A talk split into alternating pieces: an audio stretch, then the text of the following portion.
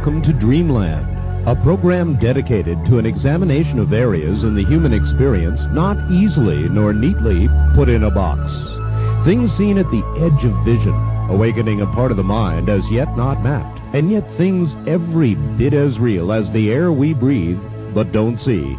This is Dreamland. Sunday evening, and indeed, this is Dreamland. Good evening, everybody. I am Art Bell, and we've got, uh, I think, a very interesting show this evening. Uh, as usual, Linda Howe, she tells me she's got quite a report for you this evening. Uh, Linda Howe, generally regarded uh, across the world as uh, the preeminent uh, expert, I guess, in crop circles, animal mutilations, and their connection to UFOs. Uh, so we'll do that, and then we'll follow it with John Rhodes. Uh, John Rhodes um, has been investigating the, U- uh, the um, human-reptilian connection. And aside from knowing some individuals that I might put in that class, or at least descended from that class, I don't know very much about the subject. Uh, he will also talk to us about underground bases a little bit. Now, that would certainly make sense if you're talking about the reptilian connection, I guess. At any rate, we will explore all of that this evening, so I'm looking very much forward to it, and in just one moment, Linda Howe. And he got a letter from John Rhodes, and I'll read to you in part what he said. Uh, Art, in recent years, I have been researching and lecturing about UFOs, underground bases, and occulted archaeology. I've also placed the emphasis in my research on the connection between the ancient and intelligent bipedal race of serpent beings called reptilians and human beings.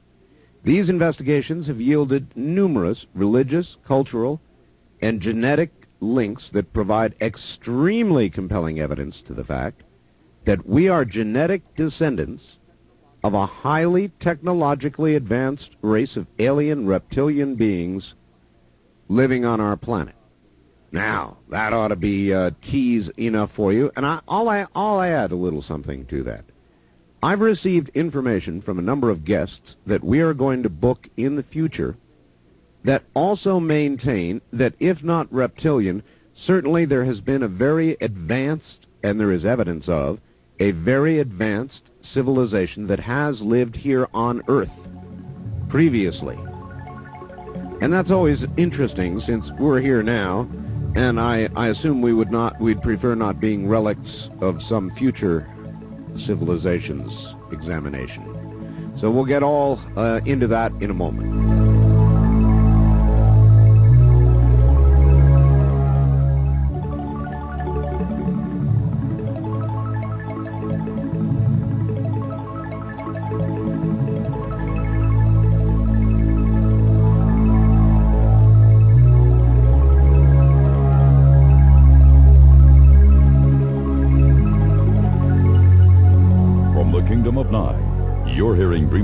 Art Bell. This is the CBC Radio Network. It is indeed, in one moment, the human-reptilian connection. And I think most of us would like to hope there isn't one. And now, coming from not very far away, actually, um, Henderson, Nevada, here is John Rhodes. John, welcome to the program. Thanks, Art. It's good to have you. It's good to have you too. And by the way, happy birthday. I got wind that it was your birthday on Saturday. It was, indeed. Oh, it was a wonderful birthday, John. Great. Wonderful. Um, John, uh, I don't know where to start. Tell us a little, if you would, about yourself, I guess, first. okay. Who, Um, who is John Rhodes? John Rhodes is a gentleman of about 34 years of age.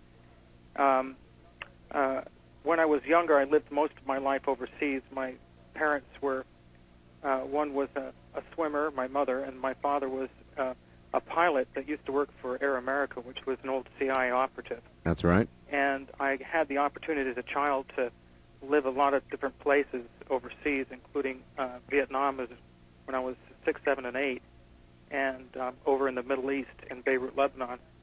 And then I came back to the United States here, of course, completed my education, and um, it wasn't until about five or six years ago I started getting interested in uh, what was going on as far as the UFO field and, and unexplained phenomenon because I felt that there were just there was just something that wasn't right as far as the reality in which we were living.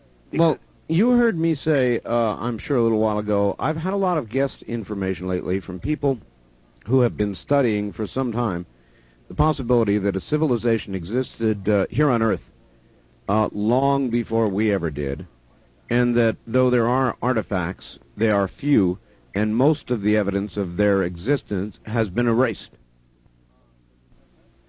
Uh, th- does that fit in with what you believe? that fits in. They've either purposely been erased, in my opinion, or else they've been erased due to natural uh, geological changes, including uh, being sunken into the earth uh, underground.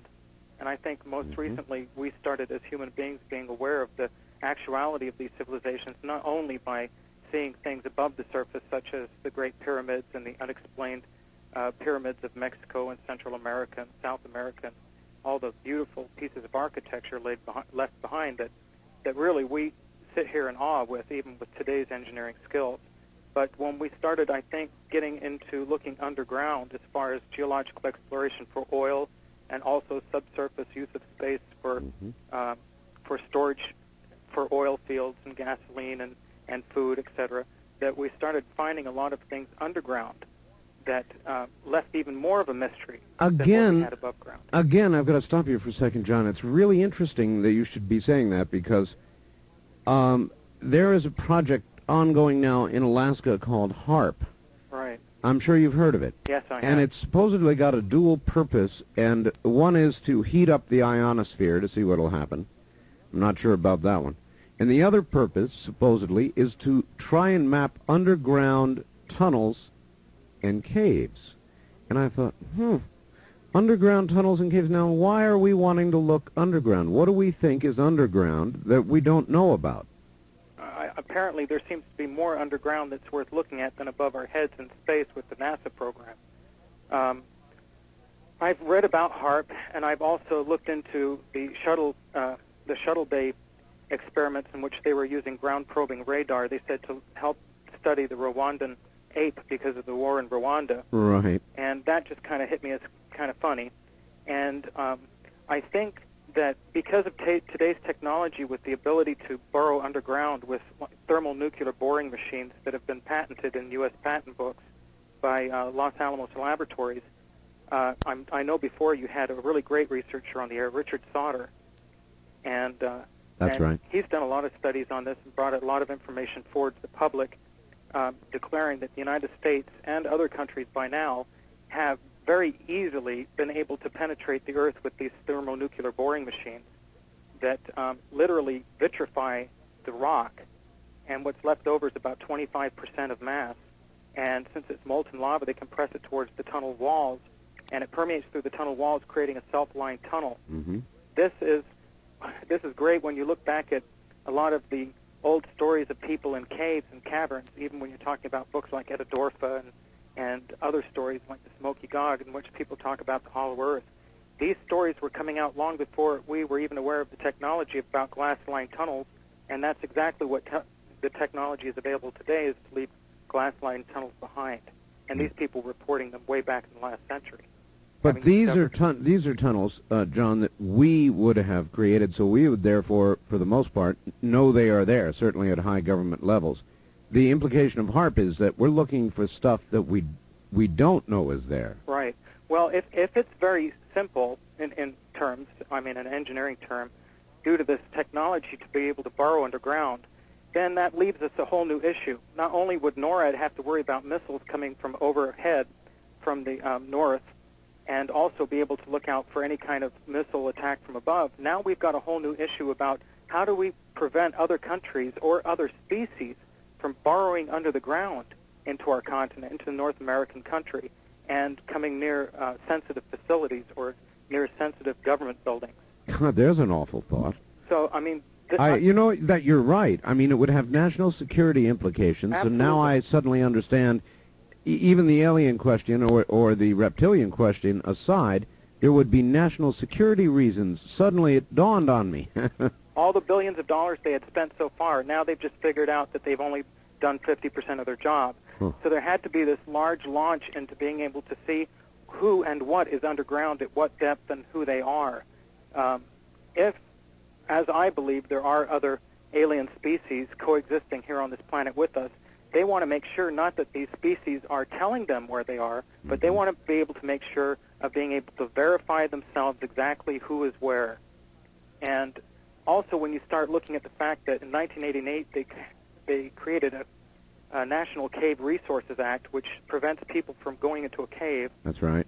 uh, with a $10,000 fine and uh, one year imprisonment for each entry. That's lot of- That, and it, it's supposedly uh, to protect the natural resource of the caves. Isn't that correct? That is correct. There are some caves, absolutely, that have been defaced, but the majority of caves across the United States, most people don't want to go near a cave, you know, because there's a certain amount of superstition and a little bit of spookiness going into a dark, hollowed-out piece of the earth. Sure, I'm one of them. I, I, I wouldn't do it.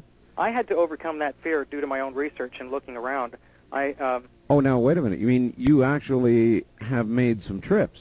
I've yes, I've been into cave systems and also into mines, and I can tell you one thing that there is certainly. I had to do it because look, I'm afraid of climbing. I'm afraid of going into a cave. Yet I had to confront my fears in order to fulfill my research that I'm doing. Right. And believe me, I've, in some instances, I've been shaking. I mean, I used to watch people climb a mountain and think these guys are these guys are crazy. Yeah, I I'm- still think that. you see, then I'm faced with the position of having to go out and learn how to do it myself. But um, yeah, uh, there's been instances where I've gone into certain caves because I've heard out, I've heard that they are, um, they are. One instance in particular was a reptilian outpost very near Las Vegas. As a matter of fact, Las Vegas has almost overrun it.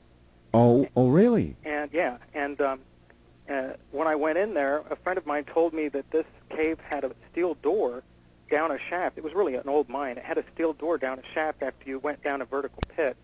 So I went in with my friend. In order to get in there, you had to climb, uh, crawl vert- uh, horizontally on your belly for about 20 feet before you could even stand up because the, the cave ceiling was right at your back. Uh, And then I went in there. mhm. I looked for this door. It wasn't there.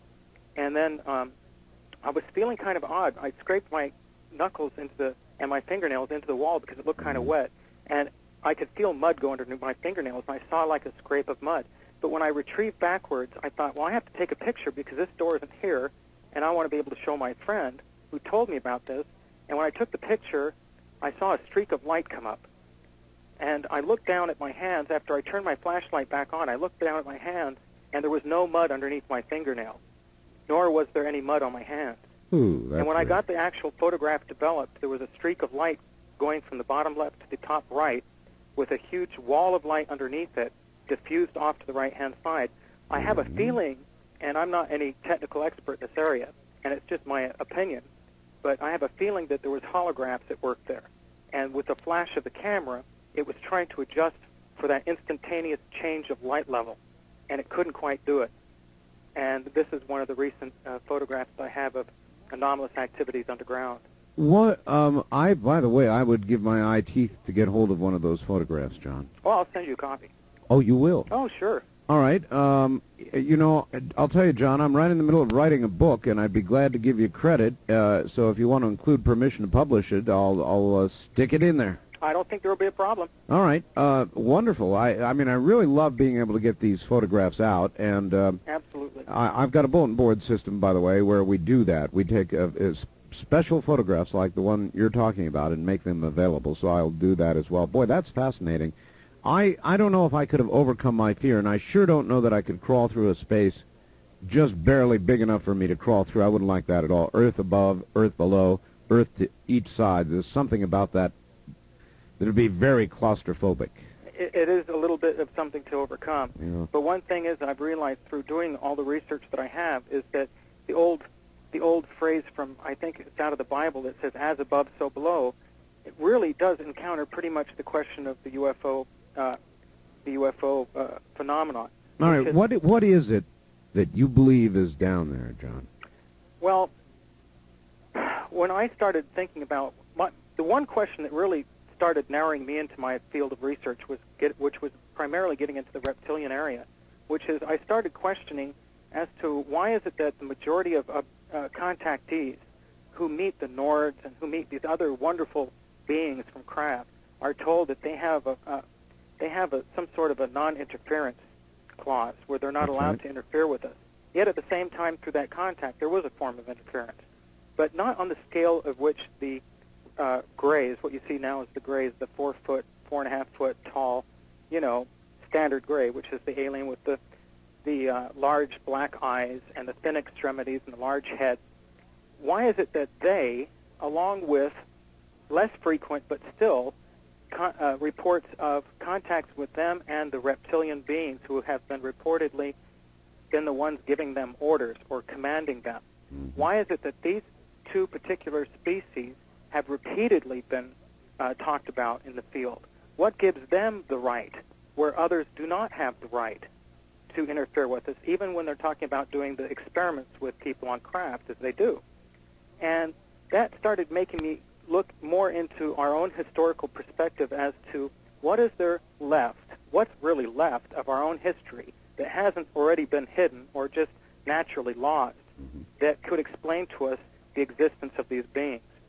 Number one is when you look at the grays, uh, the oldest reference I can find to anything that's like a gray is that the Hopi Indians refer to these grays as ant people. Ant people. And from our own visual perspective now, we can see why they would maybe refer to them as ant people. Say, for existence, what if this being came from underground, or you had knowledge that they lived underground? Mhm. They had large eyes, as do ants, thin Sure. extremities, as do ants, large cranium, as do ants. And of course, now we can understand that they might have just said, well, this is an ant pe- person. You know? Or it would be their easy reference, yes. uh-huh, Exactly. Sure. and um, You're right about the features. When you consider um, when you consider an ant, um, those similarities are quite striking. John, hold on just a second. We'll be right back to you. My guest is John Rhodes, and now I'm beginning to make a bit of the connection myself. How about you? I couldn't quite understand the human-reptilian connection, uh, but I'm beginning to get there, I think. More in a moment. Uh, John, um, question for you. Uh, an obvious question somebody would ask would be, well, if they're reptilian and they are from, in essence, below Earth, then what are the UFOs? In other words, what's the connection? Are they actually some previous race of humans, or are they from somewhere else occupying our inner ground? Well, that's a good question. Um, let me explain this.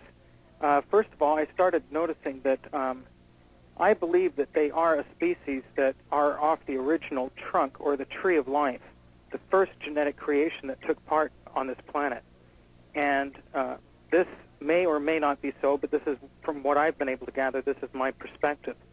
And we are further genetic chains or genetic branches off that original trunk. In a, Um, in a process, uh, John, of evolution or creation or both? Or do I you think not... I think it's both. I think originally it was it was divine creation, and then uh, shortly after that there was intervention of sorts. And um, Hmm. when I started, what really clued me in on this is starting to look at the antiquity of the serpent and serpent worship around the world. There is no animal on Earth that has been revered so highly and taken both ends of the spectrum, whether it's negative or positive, into the influence of man and his religion, than that of the serpent or the That's snake. true. That's true. You can also include in that category dragons, lizards, and any of the reptilian species, but primarily the serpent, the snake, and, and or the dragon. John, are there not some religions, uh, it strikes me back in the Appalachian Mountains, particularly um, Christian religions, um, serious thumper religions, where they they use a snake um, as a demonstration of how they can overcome, and I, I, I'm, I hesitate to use word evil. I don't know if evil is right, but overcome something or another, and they use them in a, in in uh, in religion. Yeah, they dance with the snakes and they tempt them almost bite them. That that's right, as though you cannot harm me. Uh, right. And yes. through their own faith in, in God, they think that once they are bitten, that they'll survive. And in fact, when many people, when they're bitten, do in fact swell up, you know, because of the venom. Right. But um, yes, the, the serpent actually exemplifies both the uh, positive and negative religious uh, implications Uh, we look at first of all the, the the Japanese and the Chinese revere the serpent or the snake as and the dragon as being something very benevolent, while at the same time Mm-hmm. we're told through our own religions that the being who stood in the Garden of Eden, and remember it was the only reference in the Holy Bible that that we could even talk to animals, was that of a reptilian, and this reptilian was smart enough to start teaching us. And when you look at the connections between the um, the Sumerian text talking about Enlil or E having being a, a divine being from uh, an extraterrestrial being who was involved with the genetic manipulation of man, and he lived in a supposedly he lived in a place called Snake Marsh, and he was the one that that had taken a branch of the mammalian man and mixed it with some of the reptilian being, and the place where he lived, of course, was Snake Marsh, like I said, but you could think of a, a place where snakes live as a den. And then we come back to looking at the biblical explanation in Genesis where they talk about the reptilian being in a place called Eden and giving man knowledge. Huh. Eden. yeah. Right, Eden. And these types of, of little pieces of information are all over the place, and it's just a matter of being able to make the connections. I believe that one reason that it, it's really interesting to note that amongst many of the religious uh, cultures of the world, it's, it's a common rule or law, religious law, that they are not allowed to draw or make anything that, of that which is in heaven. All right, John, we've got to pause here at the top of the hour. Okay. We'll, we'll be back. Relax for a few moments. Uh, Eden, that's, uh, boy, that's quite a jump, huh? A little emphasis, but big meaning. We'll be right back.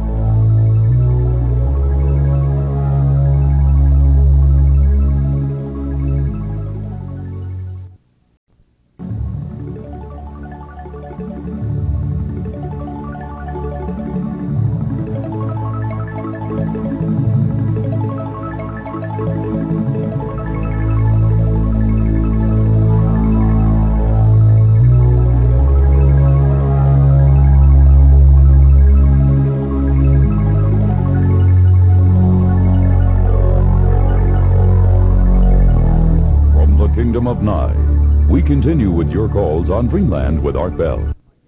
Here's Art Bell. Now again, here I am, my guest John Rhodes, the human-reptilian connection, and it sounds kind of strange at first, but as you listen, it begins to sound a little less strange.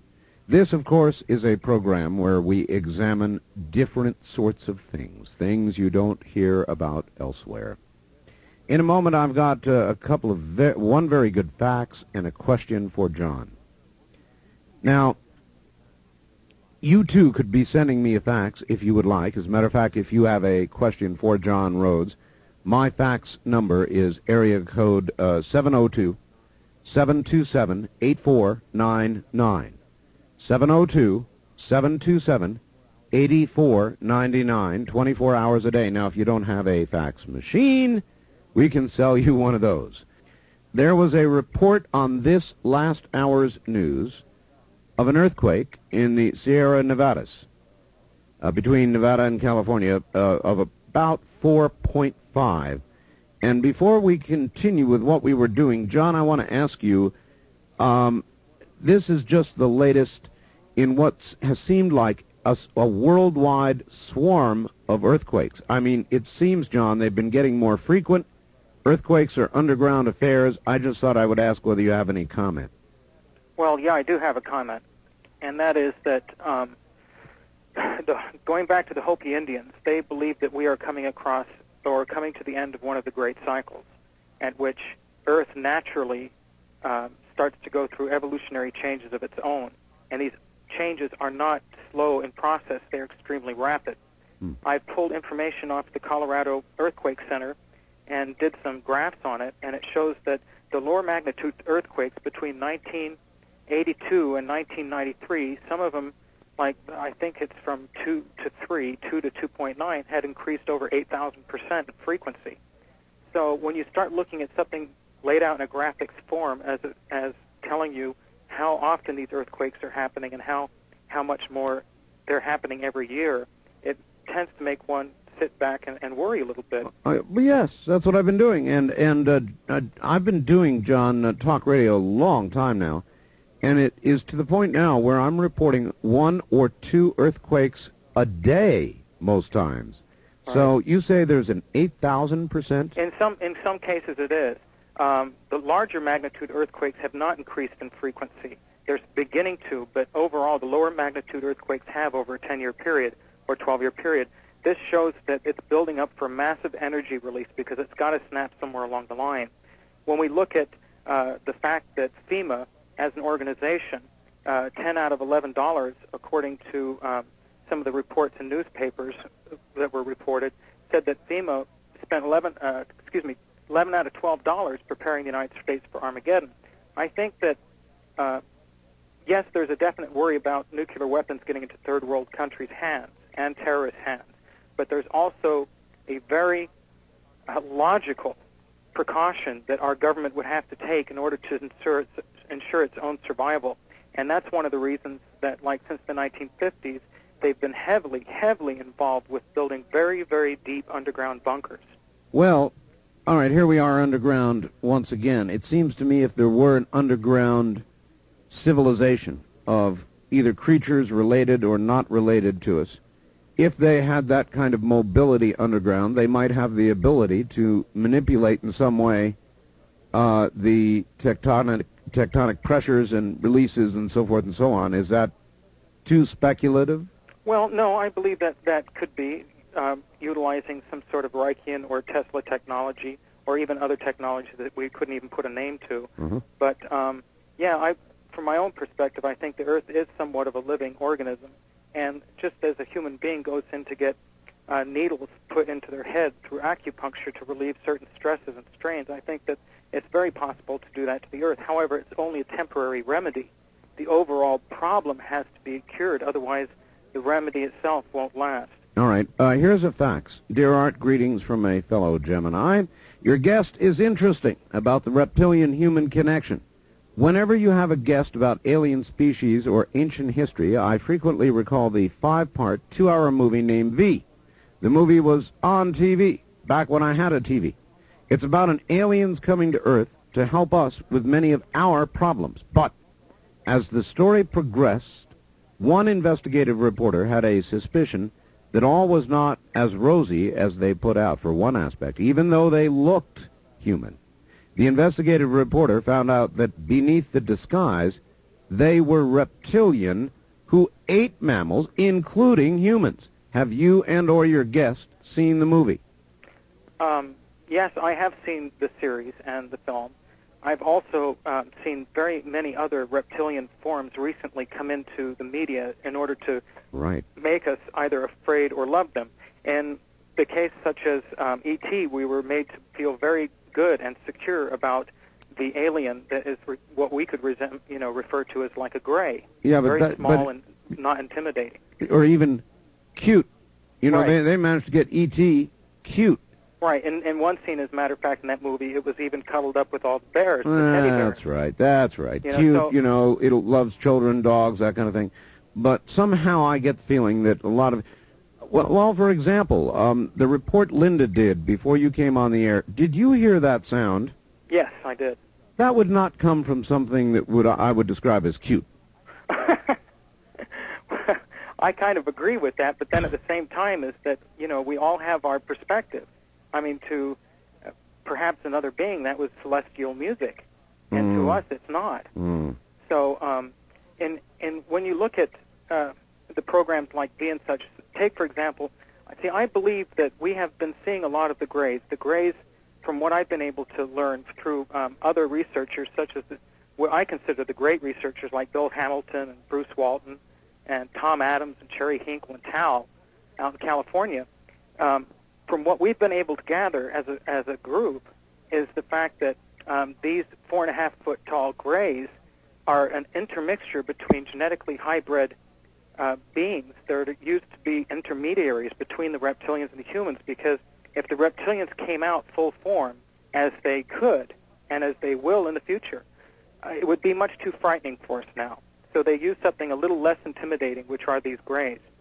With the media, when um, you looked at programs recently like Stargate. Yeah, oh, I just saw Stargate. Gosh, what a movie. Okay, now when you start looking at a program like Stargate and realize that here's this being that made its presence known on a planet and had its association with ancient history like the pyramid, and then said, "I'm come down here and I was part of the, that which created you, Yes. and you should pay homage to me." The last image we saw when this being was obliterated was that of a reptilian, a standing reptilian, and That's it comes true. very fast, but you have to look at it. And that made us, on a very almost subliminal level, think of a reptile as something to be afraid of. Yes. We've heard abductions where humans have been abducted through uh, through um, UFO uh, experience, in which they have been forcibly raped by reptilians, large, uh, seven seven foot tall uh, beings with um, bi- that are bipedal, bifocal, and have uh, you know the regular scales and eyes that look like flame. And that can, that statement itself can be taken back to a lot of ancient writings and that are forcibly raped. And when I started thinking, wait, I don't understand this. If the reptilians are like that, but yet they're trying to make the Greys look good, why, if they're going to all come out someday, how could that be when we've had just the reports of the Greys being presented to us as something that's really Okay, not? what do you, what do you think the Greys are? Are they biological entities? Uh, I've heard them described uh, as that, and possibly machines. Well, I, I, I believe that they're both. I believe that um, uh, the original gene or the genetic strain by which the, the Greys came originated from, they are so, just like we are, natural beings, and some of them are good and some of them are bad. Mm. But then again, I believe that that maybe due to the scarcity of them or not having too many here, that certain parts of their genetic uh, strains were taken and chained up and linked together with human chains and or other chains and became um, what you consider biological robotoids who perhaps don't have a soul. But then again, we look at some animals and think that can't have a soul. But I think the main question here is is that we've been so conditioned as a human species to be able to take what's visually represent, presented to us and make very quick judgments. And as there are good humans and bad humans, so must there be reptilians who are of certain physical characteristics, say like a reptilian, right? Yeah. That is good as well as bad. There have got to be grays that are good as well as bad.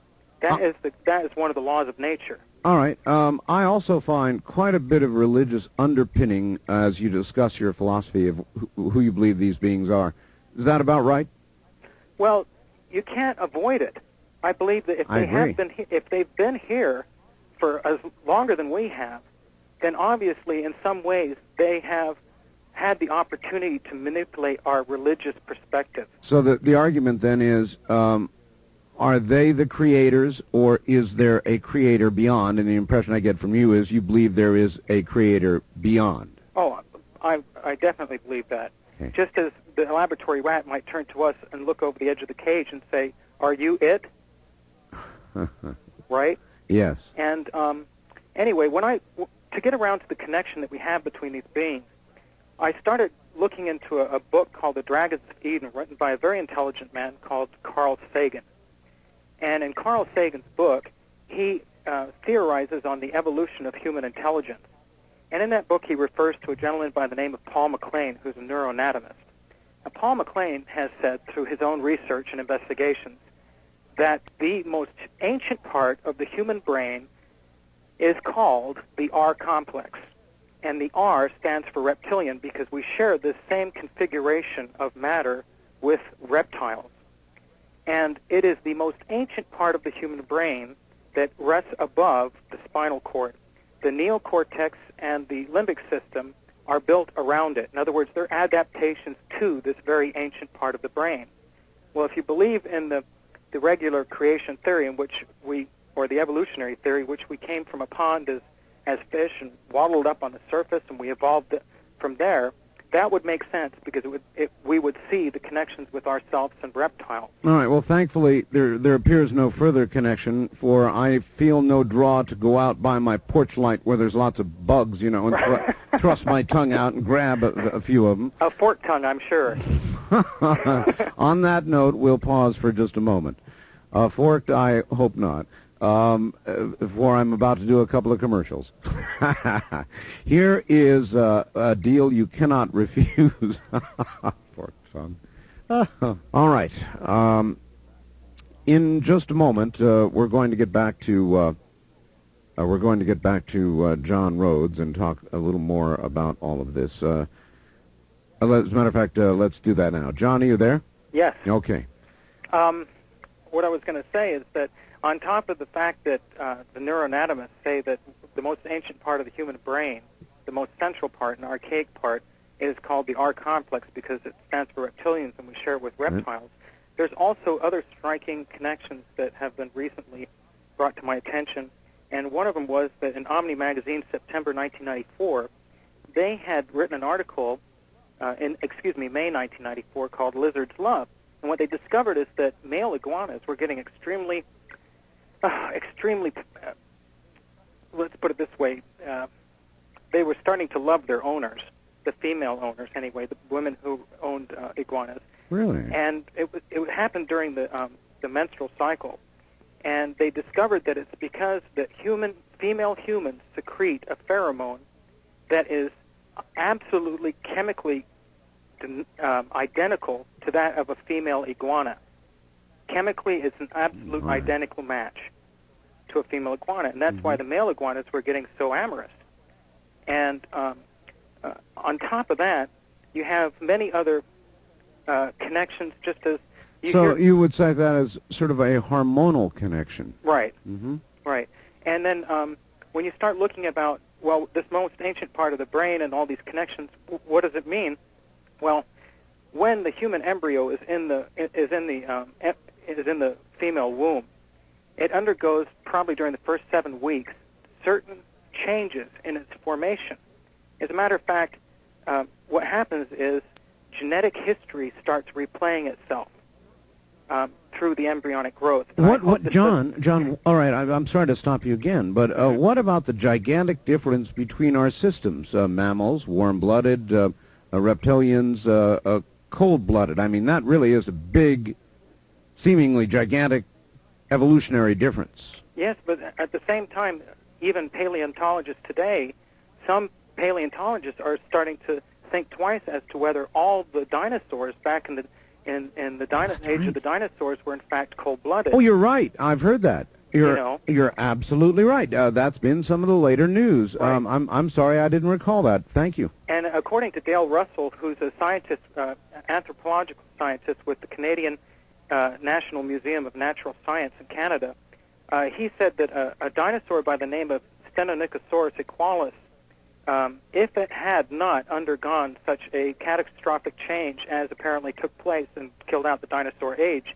that because of its brain to body mass ratio, uh, which was extremely close to uh, those of primitive mammals, and the fact that it was bipedal, um, that if it had been allowed to evolve as the as the dominant species that it was heading towards being, that nowadays it would have resembled that of a walking, talking, what we consider through looking at the abduction report, reptilian being. All right, John, hold it right there. We've got a break at the bottom of the hour and something I've got to get done very quickly. So let me do that. Uh, we'll take our break and come right back. My guest is John Rhodes, the human-reptilian connection, and we will get deeper into this subject in just a moment. From the high desert, this is Dreamland.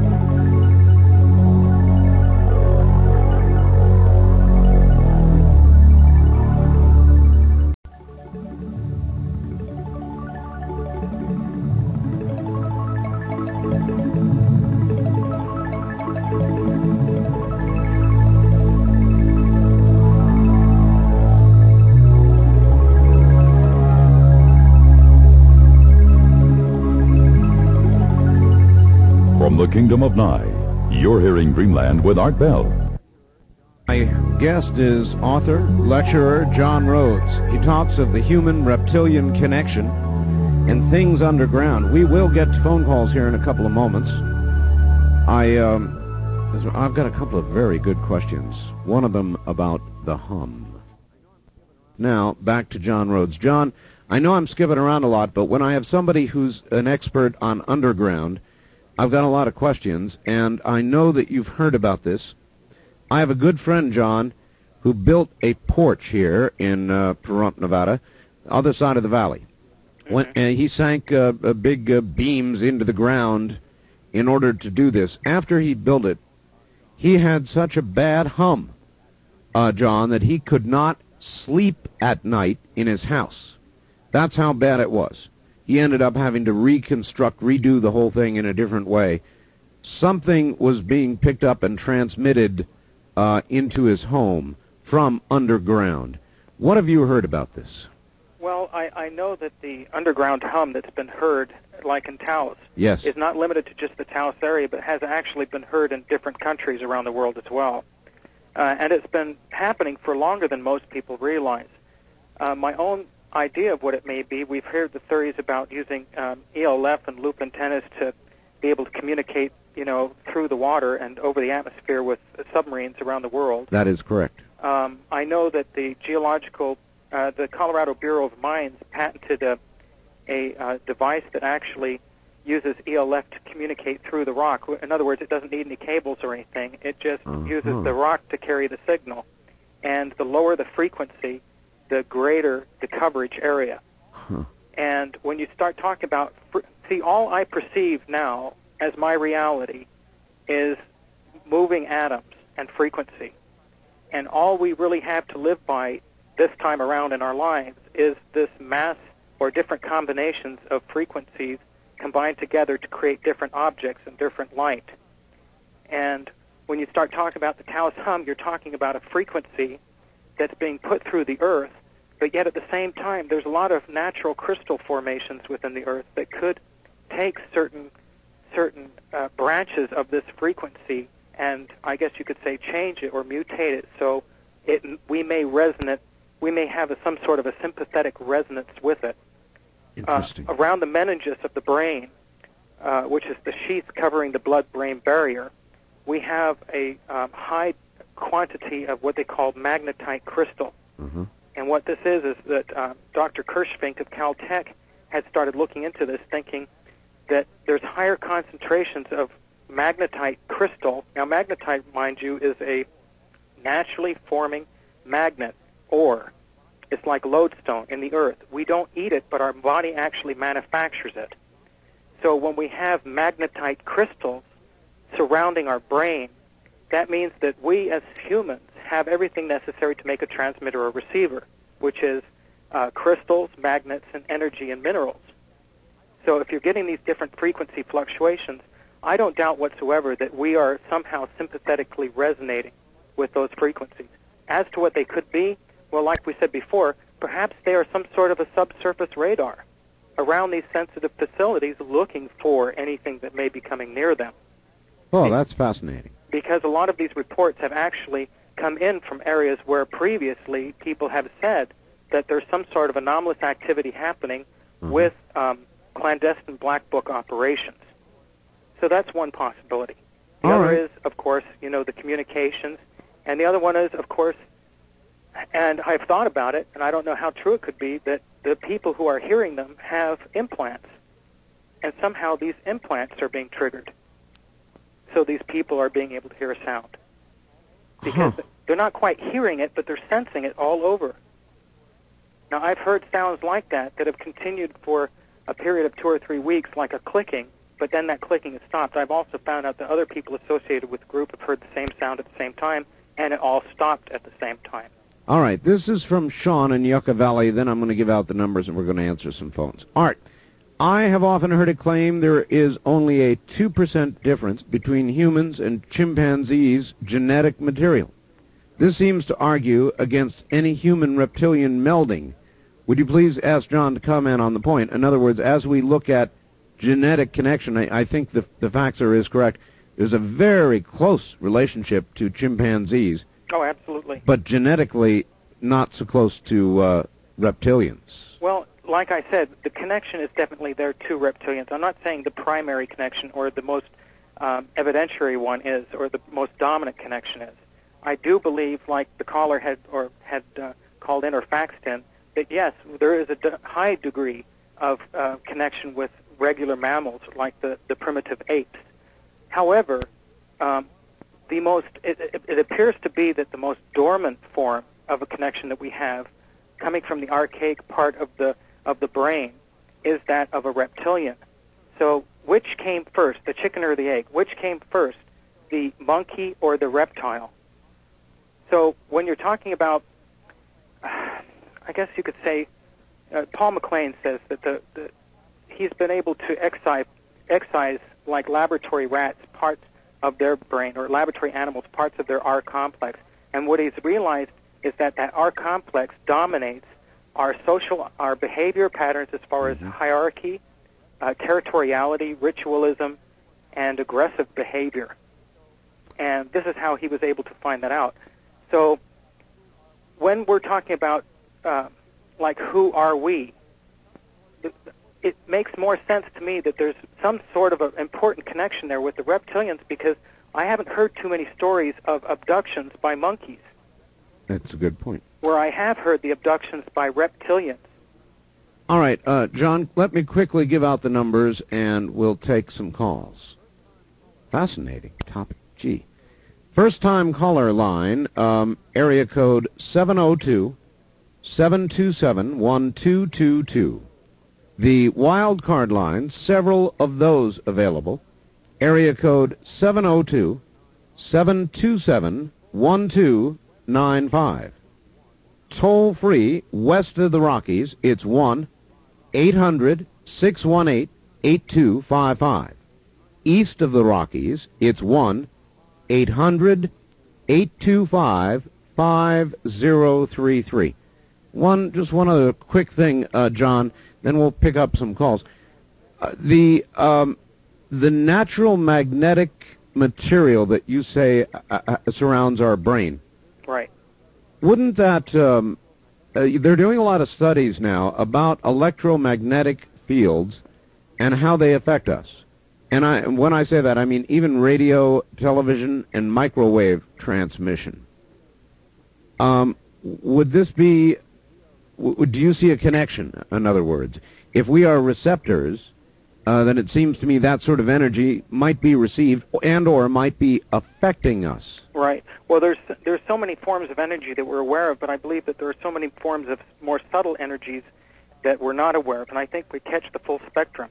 Um, yeah, I think it's very unhealthy to live around power lines. As a matter of fact, they say that when people go into caves or cave systems or underground, there's a natural uh, insulation there provided for them, so they're not no longer walking on the surface as just regular human antennas. That would be true. you just have to stick up a good antenna and you can figure out that my god there's there's thousands thousands of frequencies shooting straight through us all the time thousands Yes, well, they're also doing a lot of work on intense um, magnetic fields, and I hate to admit this, I'm a ham operator, right uh, and I've been doing so since I've been about 12 years old, so I've been getting exposed to close-in, large electromagnetic fields, um, RF, all my life. And uh, frankly, sorry, uh, and I'm sorry to have to report it, but they've done a lot of reports indicating that amateur radio operators and people exposed to a lot of RF do uh, tend to have a higher cancer rate.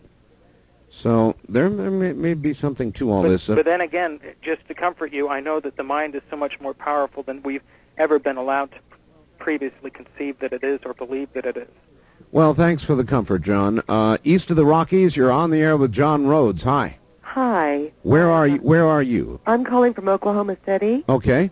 I um I've been listening to your show and I just caught in on the latter part of your show this evening. One of the things I had in question when we were talking about reptilian is I have um, a large amount of paperwork and work that's been gathered for the past 10 years from a friend of mine who believes she's an alien or a part alien. And um, she's given me her work, and it has hundreds of drawings and cryptic writings and I'd like to know whom I can get in touch with to show this work to. Well, cryptic writings, uh, aliens, does it seem to relate to uh, some sort of reptilian connection? to some degree, it's, in some parts of her notes, it does. It does. I've I went and bought a particular book on cryptic writings from past centuries, trying to decipher some of the information. All right, all right, all right. Uh, listen on, on the air. John, it's a good o- opportunity. If somebody like that or anybody else wants to get hold of you, or maybe you've ri- have you written a book, John? Well, no, the book's in the works. Um, I've just made a recent. I mean, I, we'll get into it a little bit more if you want. But All I've right, then well, re- l- let me try this avenue. If they want to get hold of you Okay. and get you information, Okay, this is what you do. First of all, if it's something that you're really, really frightened of somebody interfering or inter- intercepting, the way to do this is to take it and fully register it and heavily insure it. This way, if it's ever missing in the mail accidentally, then you stand to make a little bit of money from it. sure. Okay. Now, I've had so many things missing through the mail. This is the only way I really, truly get things where I want them to go. I figure if they're going to end up missing, I might as well make a little living at it. now, I'm going to give you an, I'll give you an address, and the address is John Rhodes, R H O D E S, right. and that's Post Office Box five zero three eight one, Henderson. That's H E N D E R S O N, Nevada. 89016 dash 0381.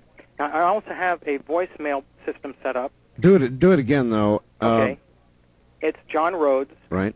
Post Office Box 50381, Henderson, Nevada 89016 dash 0381. And I have a voicemail also, which, if in case, if you don't mind, in case anybody needs to or would like to receive a package of information regarding this research and other related research, um, if they uh, do a money order or check for ten dollars and send it to me, I'll get them off a, a comprehensive package. And uh, if you'd like, go ahead and send it to that address. My voicemail, in case you want to notify me of anything or need some further information, like the address again, is area code seven zero two three nine one three three three five. Okay. At 702-391-3335. And one other thing I have available in case people are interested in is I've um, done some psychoacoustic uh, and psycho uh, uh, work with psycho work. I've done some work with sound, and I've been able to uh, create a subliminal self-hypnosis tape for abductees. And the reason I did this is because so many people are feeling like they've somehow been touched, and they, they don't have the money to go spend $90 an hour That's right. to go to a, a psychiatrist to get hypnosis. So I've used some very ancient metaphysical uh, tones that correspond with the chakra, and I've gotten together with a very famous uh, hypnosis uh, hypnotist out here in Las Vegas by the name of Helen Balcom, Right. and we designed this self-hypnosis tape that teaches people how to get themselves into the self-hypnotic state, as well as empower them through their experiences instead of allowing them to sit in the victimization role, and be, and recall some of these events if they so choose. All right. If it's And not, that's go ahead. uh, I was going to say, if it's not ninety dollars an hour, how much is it? It's it's ten dollars, and once you buy it, um, I just welcome you uh, until otherwise until I otherwise tell you to to go ahead and copy it, and please hand it out to your friends That's because nice. I'm my, part of my job here. Not only am I a spokesman for a group of people who have spent their lives uh, working on subjects such as this, but my job here right now is to help people and empower people. And that's one of the reasons I also sometimes, when I go out and give lectures, I'll spend an extra day, take a handful of people, and teach them to investigate for themselves. Because we all need to put at least a little bit of work into it. And the more people who put work into it and forward the information to someone like myself, which is like a pivot point, then the more ability we have to be able to get a clearer perception on what's going on. This is uh, a shot in the dark, John. It's a fax. Ask John if he's ever heard or seen a human who has small holes on the side of the head near the top of the ear and in slightly toward the temple. I have exactly what I describe on both sides of my head and have yet to see this on any other human being. If your guest has no such experience, can you refer me to uh, somebody you might know? Uh, Barbara in Santa Barbara. No, I, I certainly can't, John. Have you ever heard of such a thing? Um, I I hesitate to answer simply because it hits so close to home. Um, this last year, our five-year-old girl had recently uh, awoken one morning and was worrying about her ears and scratching at them. And I looked inside, and just on the inside of the ear, but still within the actual outside fleshy piece against the temple, was a perfectly circular cored out hole. Now, what's not, it, that in itself would not be so remarkable if it weren't for the fact that when I looked in the opposite ear, 180 degrees around, on her other side of her head, was another perfectly cylindrical hole, oh, right in the exact same location. So, yes, I haven't heard very many other people talk about it, but it's really strange that that your caller should happen to ask that question. What? I mean, that's really odd. Yeah, yeah, okay. What would you, uh, what would you say to her? I mean, uh, All I could say is that do you want her to contact you? Well, yeah. I mean, she's more than welcome to contact me, as well as I invite absolutely anybody out there whatsoever who may have information regarding any experiences or any other uh, information uh, regarding the reptilians or reptiles or any sort of a contact or abduction to contact me and, and send me a copy of the information. I'd really appreciate it. That way it would enable me to be able to get a little better perspective on what's going on. Here's a quick, crazy question, because we're about at the top of the hour. People, a lot of people, when they are abducted, some have actually reported underground experiences. Others have reported that they are in the interior of something. Now, I wonder if it could be, John, that in many times they are not in a craft at all, but in some sort of underground structure. Excellent point. That's an excellent point, and I think the best thing we could do is try and get to that at the top after the top of the hour because that's that's an area in all itself. I can tell you that um, I, in the very few experiences that I personally have had that I can consciously remember was one in particular in which I was sitting in a craft that was like the interior of a Hopi Indian or Pueblo Indian kiva. All right, hold that thought. We'll be right back to you. I want to remind everybody our bulletin board service is up with five nodes. You can call it at uh, area code 702-727-1709. That's our BBS. We'll be right back.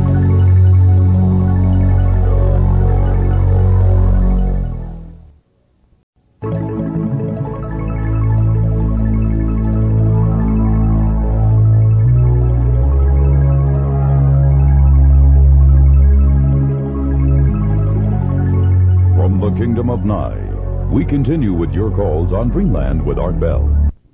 Here's Art Bell.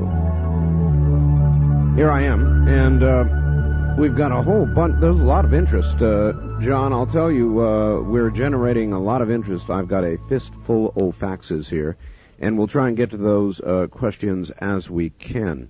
Reminding you, the east of the Rockies line is one eight hundred eight two five five zero three three. Now, John, uh, before I, I've got a whole lot of faxes and questions here and phone calls. It's going nuts. Um, let's talk abductions for a moment. It seems to me that indeed a lot of people describe rooms, not uh, necessarily ships, but rooms or even underground, uh, that they know they're underground and they've been abducted. Sometimes they've seen reptilian like creatures. Sometimes they've even seen the U.S. military, and that opens up a whole nother can of worms. All right. Um, well, this gets us into an area I was hoping that you would open up, and I thank you for doing that, which is that, um, as we were saying before, when it looks like uh, these reptilians are underground, all we have to look at is, and I'm, I, I study many, many works of ancient religions, including the modern religions, but the one we can most identify with is the Christian religion for Mhm. the majority of people. That's right. Um, and I will only say this: is that all you have to do is look at the reptilian in the Garden of Eden, and when he had interfered originally with the overall plans, God, Jehovah, or whatever, came down and said, um, "You haven't behaved like I've told you. You know, you've interfered. Now get thee underground. I will cast thee underground, and man's heel shall be upon your forehead." and you shall be at man's heel. In other words, they were cast underground. There wasn't there are many ancient religions that talk about these reptilians being underground. Only one of them uh, is the Hopi religion, where they talk about their ancestors not being human, but being snakes or reptilians. And they call them the snake people. And like we, we're coming full circle now from like the beginning of the show, the ant people and the snake people. Um, they believe, according to their legends, that at the end of each great cycle, when these devastations happen, they're taken underground to safety by the ant people. And this area that they lived in was the underworld. And they finally came up after the devastation through a hole in the ceiling of this great underground cave or this underworld called the Sipapuni. Nobody has ever known where the Sipapuni is. And they've always thought of it as li- legend and myth. Um, in that, okay, in that case, John, uh, this question may answer itself. It's from Job in Seattle, Washington. Given their underground status as of now, how did they survive the catastrophe that wiped out all other higher reptile life forms millions of years ago? And that kind of answers itself, I guess. Right. If there's something happening on the surface, the immediate response is to try and go underground. Not only with our own government like they're doing now, but it's it's shown back in very medieval pictures, and it's even reported back in the times like the Velikovskian, you know, series of when they said that the great, you know, the stars fell from heaven and there the great earthquake. There's many depictions of people running for caves. If there was a more highly evolved form of intelligence in the age of the dinosaur, then perhaps their immediate instinct was to run for cover as well. Mm-hmm. When you start going underground, um, there are natural aquifers of fresh water traveling in great rivers in some cases. That's when this happens, true. it releases highly charged positive ions into the air, as well as releases highly um, a high energy, uh, excuse me, a high content of oxygen. Mm-hmm. So there's you can live down in these areas. There's radium that lines the walls of some of these caves, which gives off a constant light. And there's also many other minerals within the earth itself that you could actually grow from. When this underground mythological Indian place, the Sipapuni, uh, was said to be somewhere in the Four Corners area, they supposed. Um, there was an article written by an, uh, the Arizona Gazette, the Phoenix Gazette, back in 1909, where it talks about a man by the name of Kincaid traveling down the Colorado River on a skiff, and he had come across an underground city that was lo- built into the walls of the Grand Canyon that was big enough for 50,000 people to live in. Really? And when I initially read this article, I started a four year search to see if this could possibly be. What I've discovered is that in many outlying areas of where they would have carried that same article, even in the Yuma Examiner, where this, you know, he apparently was, the microfilm is all there for every day except those two days that it was printed. So there's suspicion by omission. You know, uh, John, this is also interesting because there have been reports, rumors, myths, whatever you want to call it, some of them fairly substantial, that there's something going on in the Grand Canyon, that um, some area of it has been cordoned off to the public. Nobody's allowed to go near it. Nobody knows what it is. Have right. you have you heard those reports? Well, they they justify it by saying it's just dangerous. I However, see. I can tell you that I mean honestly, after four years of research, I have finally located that exact same location where oh. Kincaid had walked into the cave and found the Egyptian mummies, the metal that nobody could explain where it came from, um, the hieroglyphics that were that looked like they were from central Yucatan but not, and the um, uh, the cat's eyes. And then, like I said, they said that there was enough room for 50,000 people to live in. But the question is this: is that if there were in fact 50,000 people in the Grand Canyon, there is no evidence on the surface of that area that 50,000 people ever walked that area. Indeed. So where in the world did they go?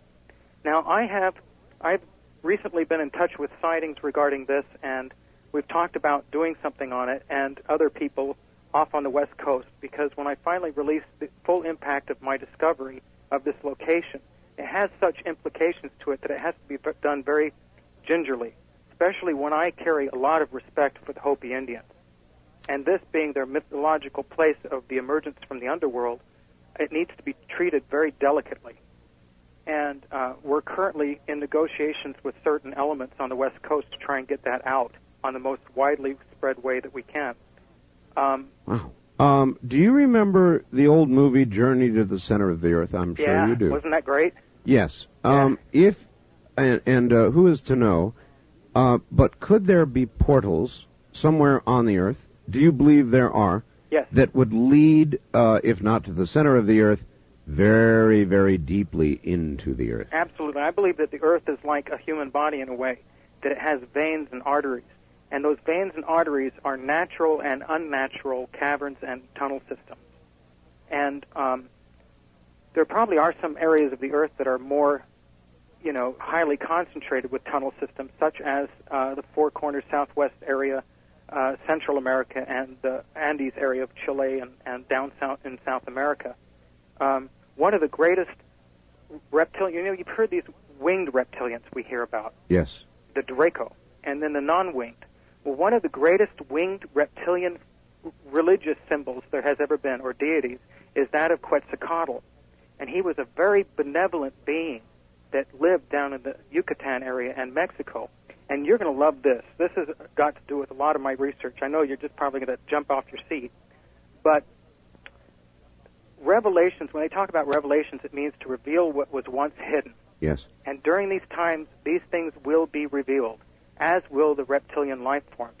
Quetzalcoatl was the being that lived between 600 and 900 AD down in Mexico and also the upper Yucatan. And like I said, he was very benevolent. He went into an area where the Aztecs were ripping hearts out of people, and he said, no, no, no. He said, you know, just put some herbs up on the altar. And he taught them science. He was the one that the Mayans and the Aztecs attribute to teaching the, them the Mayan calendar. And we know the scientific, you know, significance of that Oh, yes. the astronomical calendar. But then also, there are many relations between him and what we know of as the Christ. As a matter of fact, some people, like the um, the Mormons of today's religions, believe that Quetzalcoatl was Christ reincarnate because he was just so benevolent in a very violent area.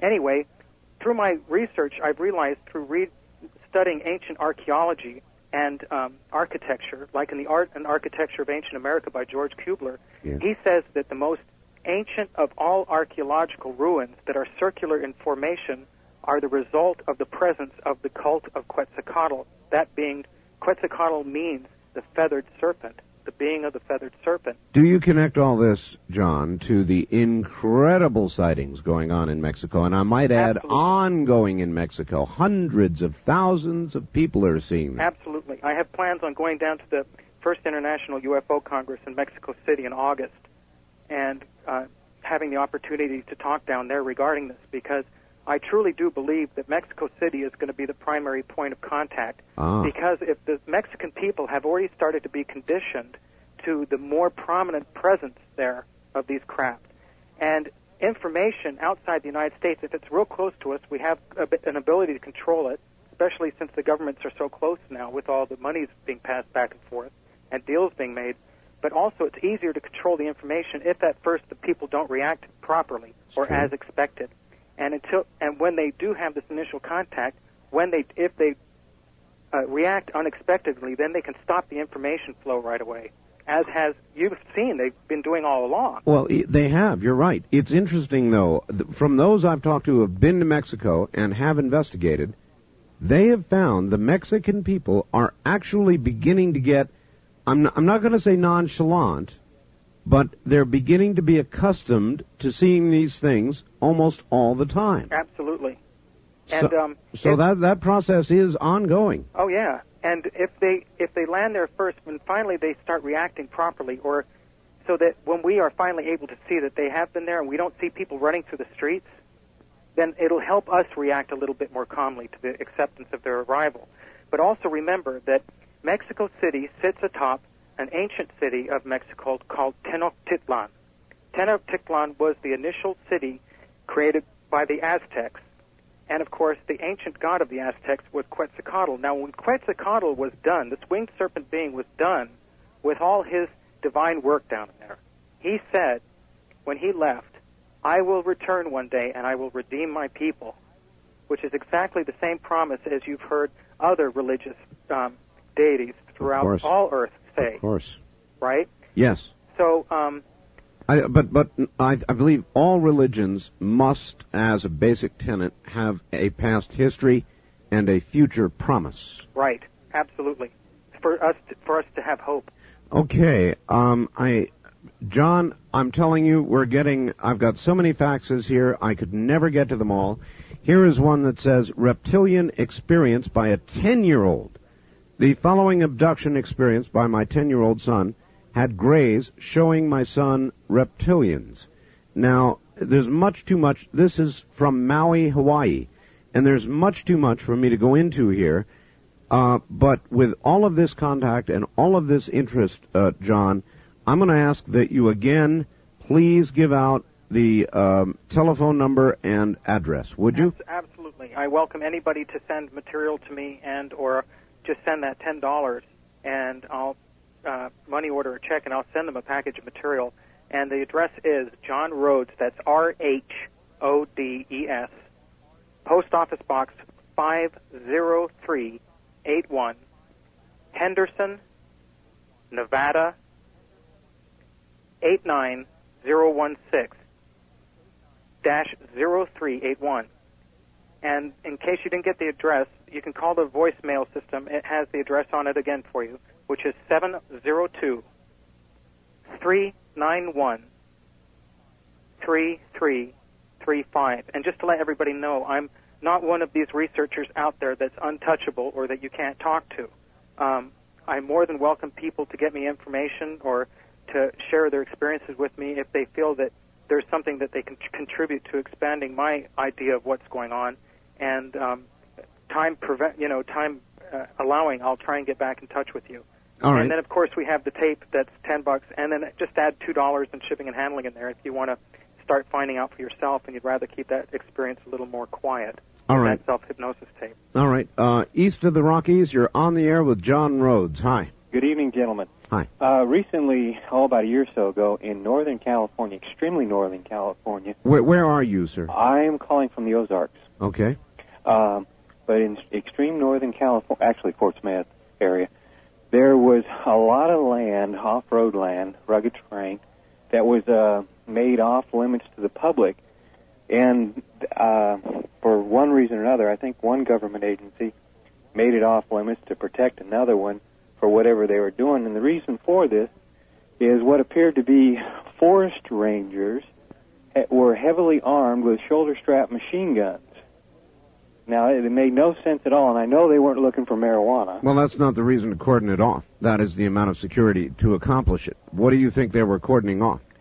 Uh, I have no idea, but I know that they were not protect. They were uh, they were keeping it close under taps. Well, I mean, why in the world would they have shoulder strap machine guns in the first place? And uh, this, like I said, in extreme northern California, up near the Oregon border. All right. Well, I've got a fax here also, uh, John, about Mount Shasta. There are a lot of stories about Mount Shasta. Yes. And uh, are you familiar with the, the term Lemurians? Yes, I am. Are the, is this a group who supposedly lives in or under Mount Shasta? Well, from what I've been able to um, discover through my research and through the research of other people like Cherry Hinkle and Tal and like I, the other names I mentioned before, um, that appears that Mount Shasta um, is a, a shared facility, uh, like a neutral base, like almost a Switzerland, for many different uh, races and, and beings. And that's why there's such a variety of different reports coming out of there of various different looking beings. Um, as far as Lemuria and Mu and Atlantis, I do believe that, uh, yes, I do believe that there were past continents and other words, uh, past civilizations that were destroyed through their own cataclysms, and some of them did escape through the tunnel systems. Because Tunnels. these tunnel systems crisscrossed the world, not just here. All right, fascinating. Hold on, John. Remember to get a copy of this program, which I can understand you might want. Call 1 800 917 4278. 1 800 917 4278.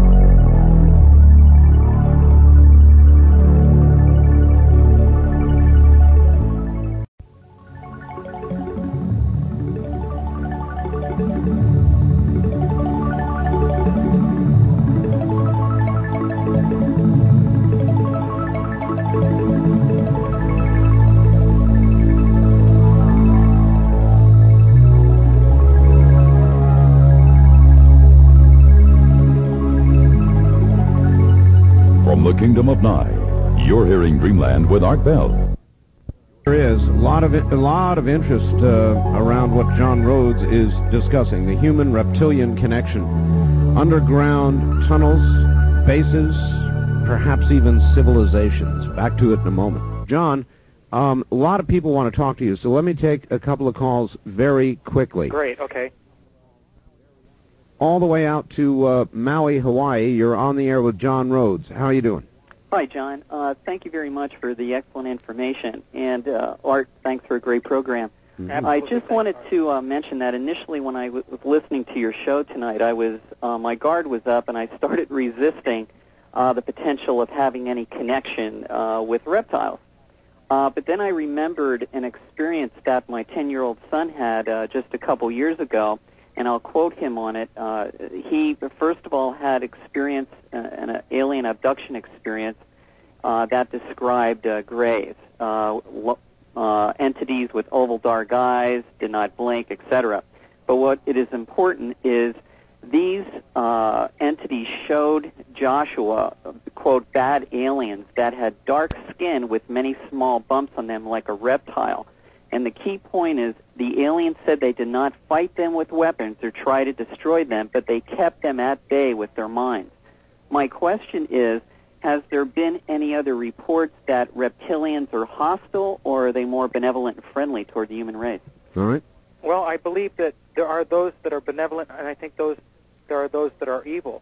Um, it is the common law of nature, and it cannot be disregarded that there's the positive and negative polarity of absolutely everything. Even an atom has a positive and negative pole to it. So when you're talking about human nature as well as nature of a living life form, I think that we are able to fluctuate between the negative and the positive polarities of whether we want to be good or evil as a matter of free will. Just as there are some people who may live in foreign countries under a, a crazy dictator who um, support perhaps, you know, uh, public executions of, la- of large masses of people, there are those beings like Mother Teresa. And I think that's, I think you bring up a very good point, and that point is, is this great deceit that we come into that everybody's worried about, is that we're, we, we have to look within ourselves and know within ourselves exactly who or what we're looking at. They say there's an old saying is know thee by thy deeds. Hmm. You know, know know somebody by what they're doing, not by what they're saying or what they look like. Well, it sounds like that man should personally communicate with you. Oh yeah, I openly invite you to. I think that there's a lot to I think there's a lot to learn between the two of us. All right. Uh, east of the Rockies, you're on the air with John Rhodes. Where are you calling from, please? Baton Rouge, Louisiana. Yes, sir. Um, I've studied reptiles for many years, and one of the things about reptiles that's rather interesting is that the males' genitalia are located in many species, most species, on both sides of the tail. There are two, uh, and they have very unique shapes uh, in such a manner that they will uniquely fit the female of that species and, and, and no other. There was a comment earlier about uh, uh, uh, rape of abductees, and it seems to me that this would be one interesting way to try to uh, validate those. Well, that's an interesting point you're bringing up. I don't know the particulars of what you're talking about uh, as regards to the, the sexual genitalia of the reptile as opposed to the human being. That's something that I haven't really looked into, so I couldn't give you an informative opinion on that. Well, if for no other reason that most reptiles have two, uh, that ought to be a, an interesting cross-check, and the fact that these things are very oddly shaped, very, very oddly shaped. And probably quite popular. Uh, and they, they would they would probably be very painful, as a matter of fact. Well, um, I know that uh, there are the reports of the forced rapes, and um, I'm not sure if, this, if there are different reptilians as far as different physical species of them. But then again, you know, there's human differences of our own species. Like you have the pygmy, and then you have the, you know, the tall people of Africa, and then you have the albinos. So I'm not, I'm not willing to say at this time as to, you know, as to whether they are just of one type. All right. Here's know? a here's a facts for you. Yes, the primitive brain positioned on top of the human spinal cord has long been referred to as the reptilian brain by academics. This information is not news. The primitive human brain, often referred to as the reptilian brain, performs the usual and ordinary biological functions which are common with the reptile and higher vertebrates, breath, hunger, thirst, uh, excretion, sex, and so forth. Would your guest not agree the great developmental divide between the reptile and the higher vertebrates is the affection of the parent for the young. The reptile and lower animal classes abandon the egg or young upon discharge. The reptile does not protect, feed, or care for its young. The higher vertebrates, beyond and above reptilian biological divide, care for the young in varying degrees. God, that that I couldn't have said it better myself. And that that fax, the person that sent that fax in is right on target. This possibly explains the the large amount of abductions with people where they're being made to hold the children.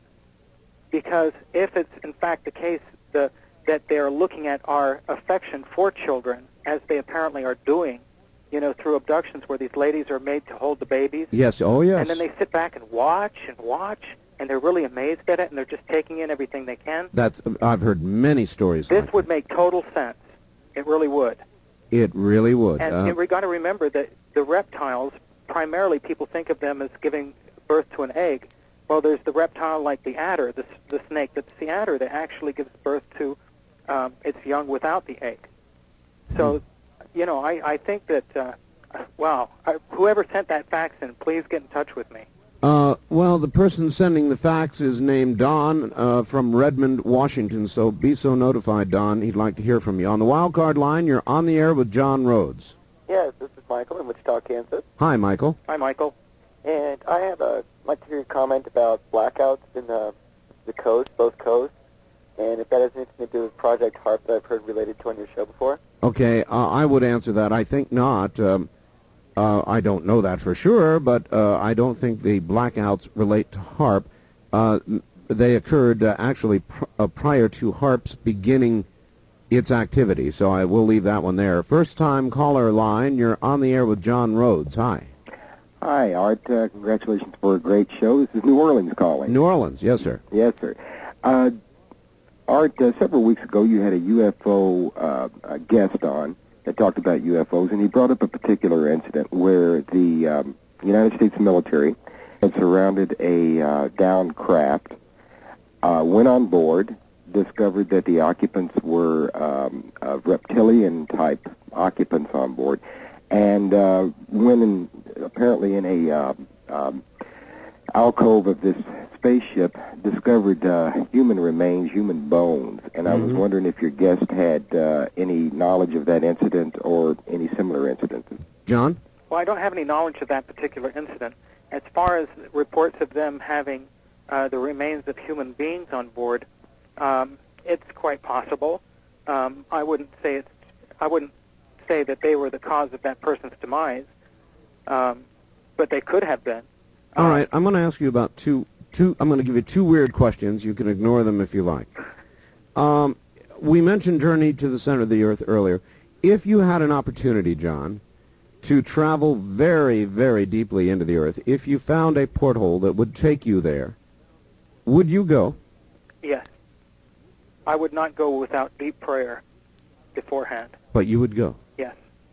Uh, the next question um, involves an Associated Press story a number of years ago that has always stuck with me. Somewhere in um, Scandinavia, I can't recall where it was, they drilled what they thought to be the deepest hole ever drilled by man. And maybe maybe you can update me. They lowered microphones, sound microphones, into this hole. And they heard sounds of human agony and screaming and torture. Thousands of voices, or what appeared to be that. And they actually ran that on the Associated Press. Now, I remember the story and held it in my hand off the wire and talked about it. It was really weird. And then you never heard anything more about it. How deeply have we ever gone into the earth? Do you know? Well, I do know that the, according to Rand Corporation documents and the documents from like uh, uh, DARPA and such agencies, they've said that there have been studies to um, actually build underground bases as far as 8,000 feet underground. Mm-hmm. Now, that's quite a distance. It sure is. Um, it, it appears from what I've been able to see that uh, as far as tectonic plate shift and, and earthquakes, most earthquakes happen on a, on a fairly shallow level. And there is a theory out that the deeper you go, the actual sa- it is safer for you to be. And that if anything did shift over you with the current technology, with the, like the nuclear boring tunnel uh, boring machines that they have, that you could just drill your way out. As It- far as far as the as far as the screams and everything, um, had had you ever heard that report? yeah, I'd, I'd heard the report. I mean, did they drill through the uh, the ceiling of hell? I I mean- well, that's the obvious Im- implication. sure. Implication, right? And it could be maybe that everybody was imagining that that's what they were going to do. Hmm. So, and that's just what they heard. Maybe it was a collective, you know, hypnosis of some sort. Maybe it was. Uh, Right. Only thing about it was they claimed they had it on audio tape. Well, I haven't heard it. uh, and I would love to. John, yeah, I would too. hold on. We'll be right back to you. John, this has been so interesting. There's been so much response that A, we will have you back on Dreamland again, and B, I might think about having you on one Friday night, Saturday morning, uh, if you have the time on the regular syndicated program. That that's the marathon program you have. you call it the marathon Yeah, program, it's I guess. Yeah, five hours a night. That's right. Yeah, it's great. Uh, it is great. It's a lot of fun. And if you ever get a, do you ever stay up late? Well, I try I try not to, but I, I tend to be up at many times two three in the morning at my computer doing my research and writing. I understand. So I do enjoy your shows. Okay, well then maybe uh, maybe one night uh, we'll plan ahead, and on a Friday night, Saturday morning, you can go get a nap on Friday, and uh, we'll we'll do a show. I, I think that could be possible. Uh, it is fascinating, John, because of the. I, I think there's a natural human curiosity about what is below us. We almost know more about what is above us uh, at this point Right. than what is below us, don't we? Yes, and it's been very difficult for researchers such as Tal and, and Cherry Hinkle and, and Bill Hamilton and the others to be able to put this word out about we have to start looking underneath our feet. I think the majority of the reason why it's been so hard to have other researchers in the field take it seriously, as seriously as it should be taken, is number one, with the advent of video cameras, it's easy for us to start getting hooked on looking above our heads because it's just right there for us at times. Sure. And when it's underground, we really don't have we don't have anywhere to go with that other than to look at the logic and listen to the information that's being provided. Um, many of these installations and and uh, natural cavern systems are very inaccessible. Uh, the one, for example, in the Grand Canyon that I discovered is extremely dangerous to try and get to, and um, uh, I wouldn't suggest that anybody, you know, should they find something like that, just go alone. Don't try this. A- absolutely not. All right. Uh, east of the Rockies, you're on the air with John Rhodes. Hi. Uh, yes, I'm calling from St. Louis. St. Louis, yes, sir. Yes, I have a friend of mine. I, I read a book once about uh, underground caverns and stuff, and this one guy I was talking to here at work, he uh, grew up in an area, uh, I believe it's Creve Coeur, but there's a lot of caves out in that area, and he said that uh, twice he's seen uh, some odd-looking creatures out there around these particular caves, and uh, he's offered many times to take me out there uh, to the area where it was at. But he says he knows exactly where they were coming from. And he said the one night that he got the best look at them, he said that he had uh, pulled off the side of off side of the road in his car, you know, because he was changing a flat tire. Right. And he said that with his brake lights, he seen these uh, two creatures. He said they were about four foot tall or something like that. He said they ran across one side of the road. He said they were like in this farmer's field, and he said they ran in like a kind of hobbling fashion. And he said they jumped, you know, across the road over to these weeds on the other side toward the uh, caves. And he said, you know, with the brake lights, he could see them, you know. And he said that uh, one of them stuck his head up through the weeds, you know, looking at him. And he said it was only like 40 feet away. And he said it had a large head and had large black eyes. So he said he jumped up and took off running, you know, and left the car there, you know. I think I would too. Yeah, have the tow truck driver go get it. That's Yeah, right. but- That's right. But he's offered uh, many times to take me, you know, uh, to the area where uh, he said they're at. And also, I uh, know another guy. Uh, Sounds you like you have not yet taken him up on that. No, I didn't. All right. Well, I, I don't blame you, sir. We don't have much time. We've got to run. Uh, John, given an opportunity to actually be abducted by some of the creatures that you suspect exist, or not be abducted, would you be curious enough to say, okay, take me? I'm out of here? Or, Uh, or would you be more tempted to run like hell? I think prime. It's one thing talking about an alien species. It's another thing looking at one eye to eye. You betcha. I mean, a lot of us don't understand that. And We can give lip service to, oh yeah, well we're ready, you were ready, I'm ready, you know. But when one's sitting there close enough for you to feel its breath upon your forehead Nah, because right. of its size I agree. and its muscular structure is so much more, I mean, more much more profound than you could ever imagine. You feel so small and out of control that the first thing that goes is your knees. So no, I wouldn't say that I'd be open for just anybody. I still feel that that's a violation. However, I believe that if we call upon our divine being within us during that time of an abduction, we can actually command in the name of that power within us for it to stop. I would not say that we're all victims.